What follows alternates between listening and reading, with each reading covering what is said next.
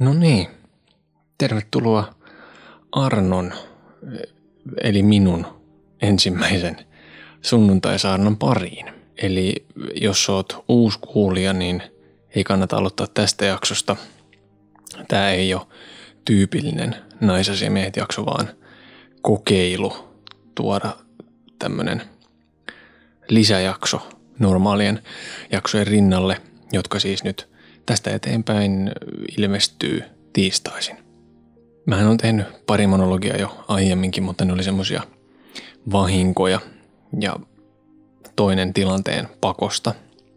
Mutta mulla on tällä hetkellä semmoinen todella akuutti podcast-kiima. Ja mä oon myös aina kärsinyt tosi tota, vahvasti semmoisesta sunnuntai-ahdistuksesta. Varmaan monille tuttu tunne, semmoinen ikävä fiilis, että aika loppuu.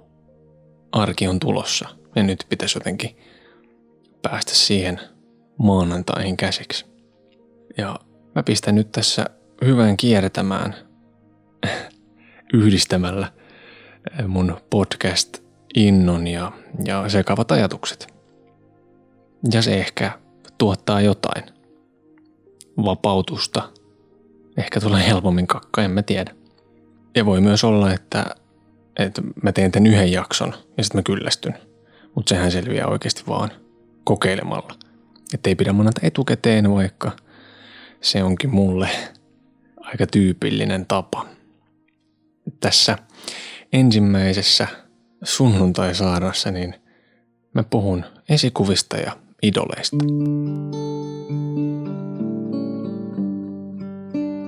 Arnon sunnuntai-saarna. Mulla on tota, aina ollut paljon idoleita. Etenkin teiniässä, niin niistä tuli mulle todella tärkeitä. Niin kuin varmasti monille muillekin. Mä oon myös aina ollut vähän sellainen, että mun täytyy selvittää mua kiinnostavista ihmisistä kaikki, joka etenkin silloin teininä tarkoitti sitä, että piti lukea elämänkerrat, katsoa kaikki haastattelut ja, ja dokkarit. Enää se ei ehkä ole mussa ihan niin vahvana kuin mitä se oli silloin, mutta mä oon edelleen todella kiinnostunut ihmisistä ja ihmisten tarinoista. Mulla on aina ollut enemmän mies-idoleita. Varmaan ihan johtuen vaan siitä, että mä oon mies. Ja mä oon nähnyt niissä jotain sellaista, jota mussa itsessäni ei ole. Karisma, itsevarmuus, parta, hauskuus, nokkeluus tai, tai vaikka ääni. Ja suurin osa mun esikuvista on aina ollut muusikoita tai jotain muita taiteilijoita – että jostain syystä mä oon niin kiinnostunut niistä aina kaikkein eniten. Ja koska ne henkilöt on kiinnostanut mua, niin sitten mä oon jotenkin ajatellut, että mä haluan tehdä samoja asioita kuin ne mua kiinnostavat henkilöt. Mä oon myös kokenut tosi vahvaa samaistumista moniin mun idoleihin ja se on tuonut siis lohtua, koska on tullut semmoinen olo, että mä en ole yksin – näiden mun olojeni kanssa. Että ne ei ole niin outoja kuin miltä ne musta tuntuu. Ja etenkin teiniässä se oli tärkeää, koska ne, ne samaistuttavat tyypit oli yleensä aina aikuisia, ne mun idolit. Ja koska ne oli aikuisia, niin ne oli niin kuin jonkinlaisia auktoriteetteja. Jotenkin näinhän ne idolit varmaan ihmisillä yleensä toimii. Mä tota, perjantai-iltana salilta tultuani, niin soitin Jussille ja tässä tulee nyt pieni pätkä Jussia.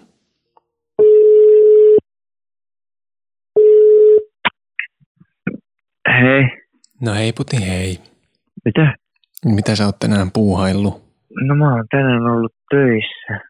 Oli tota oli erittäin hiljainen päivä. Jo mennä välillä jopa tulla vähän tylsää. Viimeiset kaksi tuntia oli niin kuin vittun kidutusta. Just. Että vittu. Miten sä oot noin humalaan päässyt? No mä kato, niin, no äänestä saattaa varmaan vähän kuulla, että tilannehan on siis nyt se, semmoinen, että tota, mä olen tässä järjestämässä mukana yhtä tu, turnausta, eli siis e-sports-turnausta. CS, Counter-Strike, turnaus on edennyt jo playoff-vaiheeseen ja meillä oli tänään se viimeinen playoff-peli ja selostajana ja kautta juontajana ja ja mitä sitä nyt voi, voi työssä käyvältä ihmiseltä ottaa perjantai niin kyllä kai sitä lähdetään lonkerokauppaan. Sitten kävi, kävi myös Arkossa hakemassa vähän viiniä. Vittu. Mutta semmoinen, semmoinen ilta meillä oli tuossa. Me oli ihan kivasti katsojakin siinä, että oli, oli oikein kiva.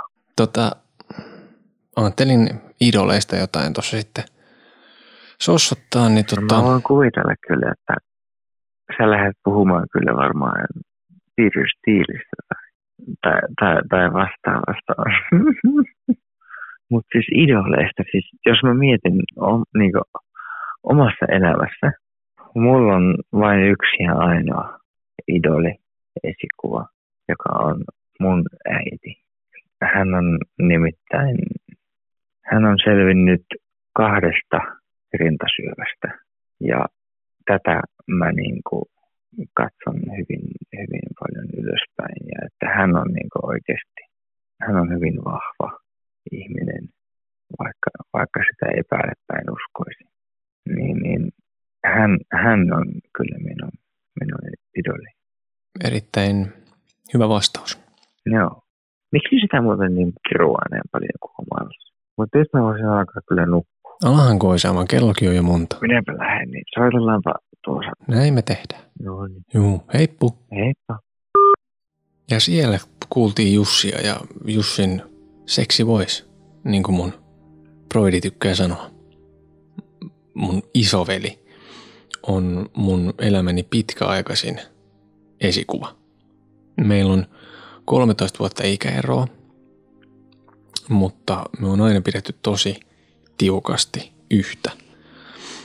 Ja silloin kun mä oon ollut ihan nassikka, niin se on vienyt mua elokuviin ja syömään ja luistelee ja puhumaan. Ja, ja, ja jos ollaan rehellisiä, niin niinhän se tekee edelleen.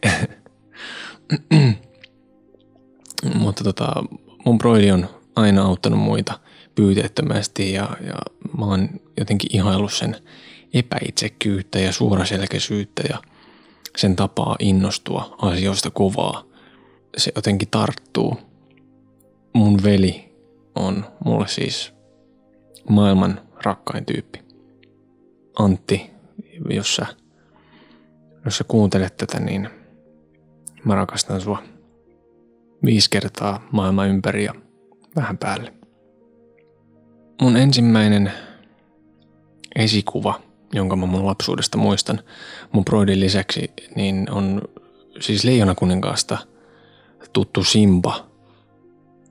Mulla oli tietysti junnuna Leijonakuningas VHS ja mä katsoin sitä niin paljon, että se kasetti meni siis rikki. Mulla oli myös Leijonakuningas vaatteita.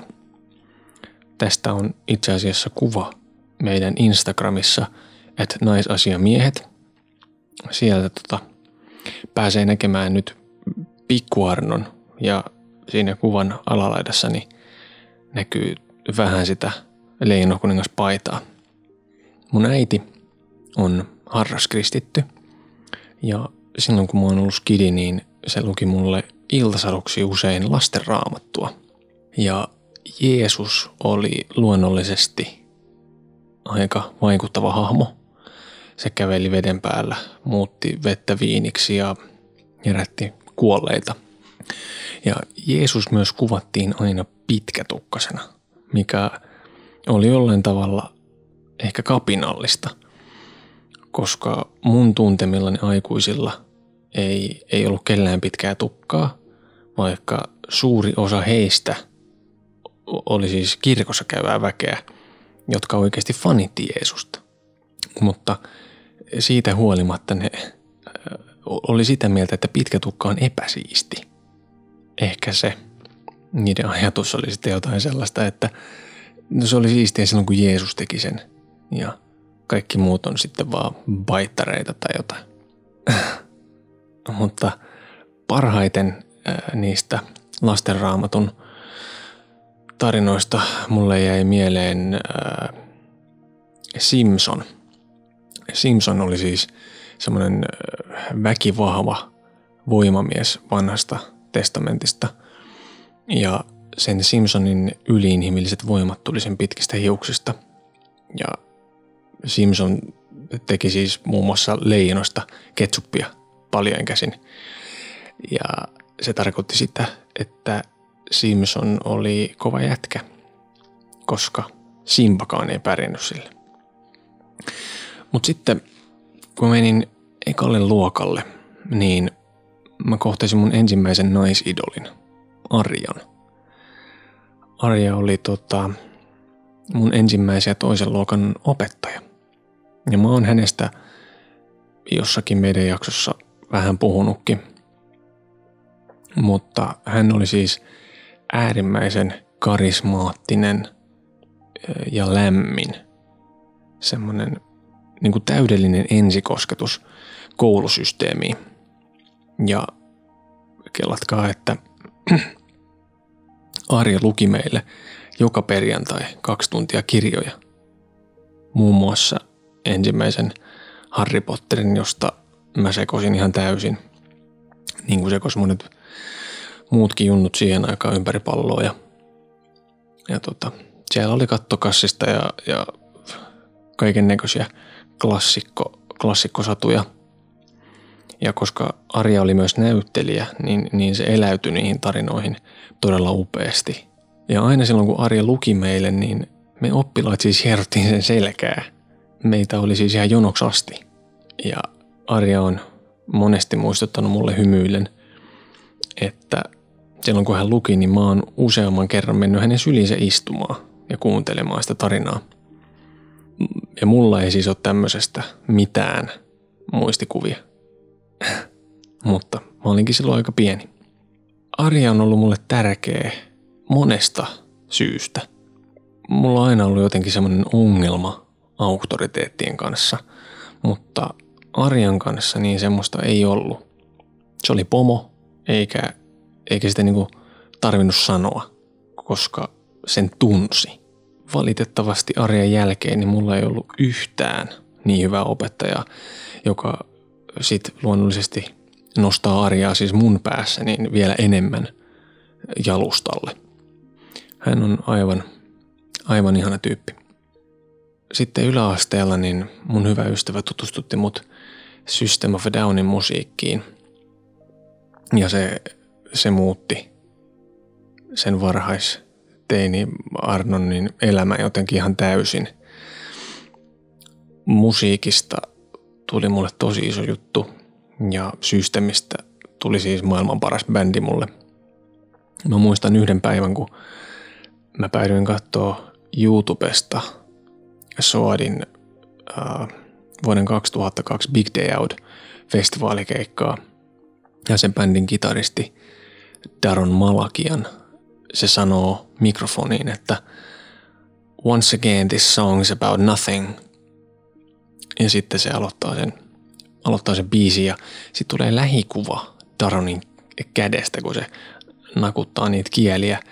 Ja sillä hetkellä jotain naksahti mun niin kuin aivoissa.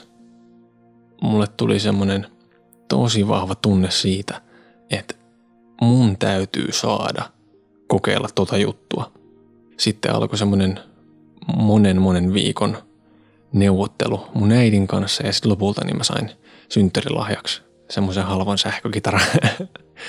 ja tota, siitä alkoi mun niin sanottu ö, muusikkous. Valtaosa mun idoleista tuli siis musiikin maailmasta ja niin myös se suurin, eli Peter Steele, johon mä tutustuin vuonna 2013. Teräspete oli siis Typo Negative – nimisen yhtyeen semmoinen yli kaksimetrinen lihaksikas, pitkätukkainen, puolijumalainen laulaja basisti. Ja Peten ääni ja tekstit on siis seksiä. Ihan kirjaimellisestikin monessa kohdassa. Mutta tota, naiset, naiset tykkäs Petestä ja, ja Pete tykkäs naisesta. Ja se hänen vetovoimansa kun naisia kohtaan, niin kiehtomua todella, todella paljon. Koska naiset ei todellakaan tykänneet musta sillä tavalla, kun ne tykkäs Petestä. Mikä nyt ei varsinaisesti ole kauhean yllättävää. Mutta sen Peten vahvan niin kuin seksi-imagon takana oli semmoinen melankolinen ujo runoilija, joka rakasti luontoa ja, ja hiljaisuutta. Ja siitä tyypistä mä kiinnostuin huomattavasti paljon enemmän vielä kuin mitä siitä naisten kaatajasta. Mutta tota, Peter Steeleä ja monia muitakin muidoleita, niin yhdistää semmoinen valtava kärsimys, päihdeongelmat ja lähes semmoinen niin kuin, jotenkin itsetuhoinen elämä, jonka siinä tiimelyksessä niin jotenkin ne on onnistuneet luomaan jotain semmoista, mitä, mitä mä niin arvostan ja, ja pidän kauniina. Mä samastuin niiden päihdeongelmaisten pitkätukkien siihen melankoliaan. Mua helpotti se, että oli aikuisia, jotka oli alakulosia, eikä, eikä niinku edes yrittänyt myydä mulle mitään semmoista onnellisen elämän pumpulia jollain vaimolla ja hyvällä työpaikalla. Kaikki teinit hän kokee se, se, se, semmoisen angstin, ahdistuksen ja jonkun semmoisen alakulon. Mutta mä en vaan koskaan henkilökohtaisesti niin kasvanut siitä melankoliasta ulos. Ja mä en tiedä, on, onko se semmoinen mun alavireisyys ollut mussa jo ennen murrosikää. Sen mä tiedän, että mä oon aina ollut semmoinen niin pohdiskeleva haaveilija. Ja mä muistan tosi paljon semmoisia tilanteita silloin, kun mä oon ollut skidi, että mä oon keittiön pöydän ääressä, niin joskus illalla niin tosi paljon jutellut mun äidille kaikkia mun ajatuksia ja kysellyt siltä semmoisia ehkä vaativia kysymyksiä. Sitten mä myös muistan sen, että mä lauloin mun äidille paljon jostain päiväkodista ja eskarista opittuja lauluja. Ja jostain syystä mä lauloin aina keittiössä. Joo. Kun mä mietin mun esikuvia ja idoleita, niin ne on kyllä siis vaikuttaneet muuhun myös negatiivisesti. Koska se mun ihailu on, on kohdistunut myös niihin haitallisiin asioihin. Kun muusikoista nyt puhutaan, niin mä en, mä en ole koskaan ihannoinut semmoista huumeiden vetämistä tai, tai alkoholismia. Että päihteet ei, ei koskaan kiinnostanut mua. Rupesin ensimmäisen kerran niin opettelemaan oikeasti juomista sitten kun mä olin 23-vuotias. Mutta tota, rööki oli kyllä mun mielestä tosi cool. Ja me ruvettiin tupakoimaan mun hyvän ystävän kanssa sillä lailla niin kuin varmaan aika moni tekee, että me nyysittiin sen äidiltä röökiä ja sitten me poltettiin niitä ja mä muistan, kun me käveltiin kerran yhdessä puistossa vehkojalla joskus kesäyönä ja, ja mietittiin vaan, että kelahku me oltais 18 jo ja me voitais vaan mennä ostaa oma röökiaski ja polttaa sitä täällä ja katsella auringon nousua, että se olisi elämää. Ja sitten me tehtiin se asia. Varmaan ainakin sata kertaa. se, mikä siihen röökiin niin kuin oikeasti yhtenä asiana veti, niin oli se, että, että tosiaan ne, ne mun idolit sai sen, sen näyttää niin siistiltä. Ja mä oon sillä vähän nolosti aina niin kuin arvostanut sitä, jos joku osaa polttaa röökiä silleen hyvännäköisesti. Ja siis suurin osa ei osaa, joten kannustan lopettamaan, koska todennäköisesti niin sä näytät ihan idiotilta, kun sä poltat röökiä. Itseään en siis näyttänyt, koska minä olin hyvä tupakoitsija.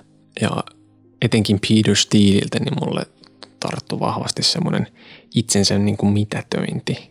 Mä oon niin kuin teini-ikäisestä asti niin kuin haukkunut itseäni. Mä oon myös suomalainen. Joten äh, sehän on täällä ihan normaalia ja etiketin mukaista. Mutta mun huumorintaju on myös siis sellainen, että mä mollaan aika paljon itteeni ja siitä on ihan kamalan vaikea päästä eroon, koska se on turvallista ja se on tietynlainen suojamuuri. Mutta tota, toki esikuvani ovat kaikki vain ihmisiä, niin kuin minäkin. Ja, ja sen takia ovat erehtyväisiä ja, ja no junnuna sitä asiaa ei nähnyt niin. Mä venin siis niitit, jos joku, joku kritisoi niitä, koska se tuntui henkilökohtaiselta loukkaukselta. Koska ne oli mulle niin tärkeitä tyyppejä. Koska mä olin rakentanut identiteettiäni myös niin vahvasti niiden tyyppien jotenkin varaan. Mutta sitten jossain vaiheessa niin sitä alkoi ymmärtää, että ei kukaan ole täydellinen, ei edes Peter Steele. Ja silloin kun mä muutin Tampereelle vuonna 2016, niin mä ajauduin jonkinlaiseen kriisiin itteni kanssa, koska mä tajusin, että, että mä en, en mä halua olla muusikko. Ja mä olin siis tiennyt sen jo kauan. Mutta silloin mä vasta uskalsin myöntää sen itselleni, kun mä sain etäisyyttä bändiystävistä ja mun vanhasta elinympäristöstä. Ja kun mä sanon muusikko, niin mä tarkoitan siis ammattimuusikkoa. Mä hiffasin silloin, että äh, ei, ei mulla olisi niinku koskaan oikeasti riittänyt lahjat tai työmoraali siihen, mitä olisi vaadittu, että musiikilla olisi voinut tehdä yhtään mitään. Mä myös pelkään esiintymistä ihan tosi paljon, ei liity vaan musiikkiin, vaan ylipäätään esiintymiseen, koska mulla on niin valtava kasvojen menetyksen pelko, häpeän, epäonnistumisen pelko. Mutta silti sen asian myöntäminen oli hirveetä, koska mä olin rakentanut sitä identiteettiäni niin vahvasti musiikin varaan, niin mä olin aivan hukassa. Mä en olekaan muusikko. Kuka mä oon? Miksi mulla on pitkä tukka? Myynkö kitarat heti pois? Mä oon aika jotenkin äärimmäinen tyyppi, niin koska musiikki ei enää näyttäytynyt edes mun hatarissa unelmissa niin kuin mahdollisena ammattina, niin mä mietin, että mitä järkeä on ne soittaa. Miksi mä tekisin musaa, jos se ei tähtää oikeasti mihinkään. Niin mulla meni muutama vuosi. Mun täytyy niin kuin ymmärtää se, että, että mitkä mun syyt on tehdä musiikkia.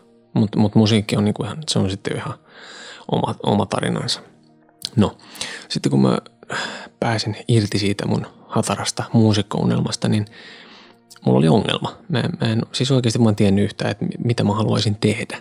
Ja, ja kaikki mun suurimmat esikuvat oli muusikoita. Yhtäkkiä ei ollutkaan mitään askelmerkkejä. Mulla ei ollut ketään, jonka jalanjälkiin mä seuraisin. Oli pelkkää utua, kysymysmerkkejä ja Tampereen Annalan bileitä ja oikein ihania ihmisiä. Mä olin siis tullut Tampereelle kansanopistoon kokeilemaan elokuva- ja TV-alaa. Ja siellä tapasin siis Jussin. Siinä meni sitten muutama vuosi opiskellessa. Ja, ja tota, sitten lopulta niin me yhdessä Jussin kanssa niin vähän vahingossa kompastuttiin podcasteihin.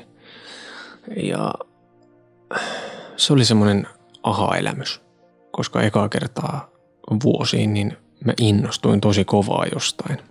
Ja meidän ongelmana oli se, että ei koulussa opetettu podcasteja lainkaan.